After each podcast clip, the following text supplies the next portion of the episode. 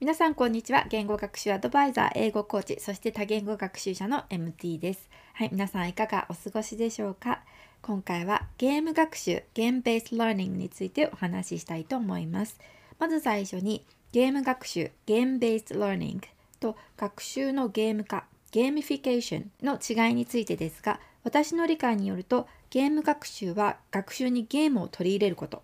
学習のゲーム化はゲームのシステム例えば正しい答えを出すとポイントがもらえるなどのゲームのシステムを取り入れることです。今回はゲーム学習特にノンデジタルゲームに焦点を置いてお話ししたいと思います。私はよくグループの対面レッスンでノンデジタルゲームを取り入れています。実はレッスンにゲームを取り入れるのは、えー、学習に役立ったり生徒さんの年齢や言語レベルに合ったゲームを考えなければいけないのでえ、簡単ではないんですよね。結構時間がかかります。あのゲームを、え作成したり探したりするのには時間がかかります。それでもな私がレッスンにゲームを取り入れている理由はいくつかあります。まず第一にシンプルに楽しいからです。言語学習は楽しくなければというね思いがあるのでレッスンにメリハリを出すためにもゲームを取り入れています。もちろん取り入れられるかどうかはレベルやレッスンのタイプにもよります。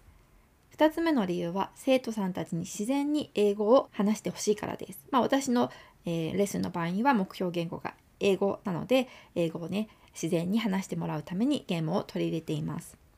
文をリピートしたり少し単語を変えて文を作るのもいい練習にはなりますがちょっと単調になってしまいがちです。また生徒さんに英語の質問をするとなかなか、ね、どんなことを話していいか思い浮かばないという方もいらっしゃいますしちょっと恥ずかしくて言葉が出てこないっていう方もいらっしゃいます。なのでできるだけ自然に学習した文法のポイントや単語を使って話してもらうためにゲームを取り入れています。ゲーム中だとゲームの方に集中して恥ずかしいという気持ちが減る方が多いようです。ゲームをしながら生徒さんに達成してほしいと思っていることは学んだ単語や文法を使ってできるだけたくさん話すことです。でもそれ以外にもはっきりとした目標を持ってゲームを取り入れることをお勧めします。例えば現在完了形をマスターするとか受動体を使えるようになるなどです。このポッドキャストのエピソード263回でもお話ししましたが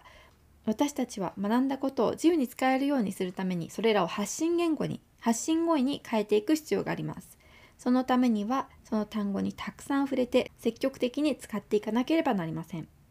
私が古いタイプのノンデジタル言語学習ゲームを好む理由の一つには他の人々と協力したり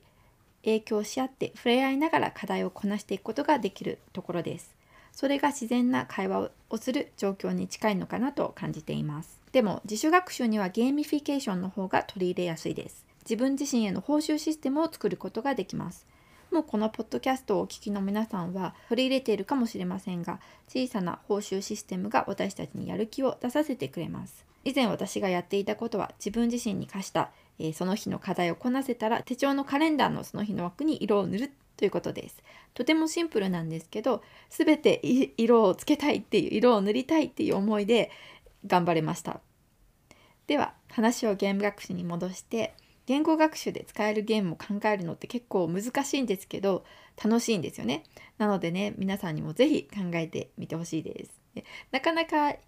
まあ、自主学習で使えるゲームっていうのは難しいかなと思うんですけど、まあ、楽しいので作ってみれたらいいのかなと思います。あとゲーミフィケーションなんかはやっぱり自主学習に取り入れやすいのでその報酬システムを作って自分自身をどんどんやる気にさせて言語学習をやり続けるモチベーションを維持し続けられるようにするっていうのも一つの手じゃないかなと思います。えー、ぜねもしゲームのいいアイデアがあったらシェアしてほしいです。目標言語を使ったゲームイベントなんてできたら楽しいですよね。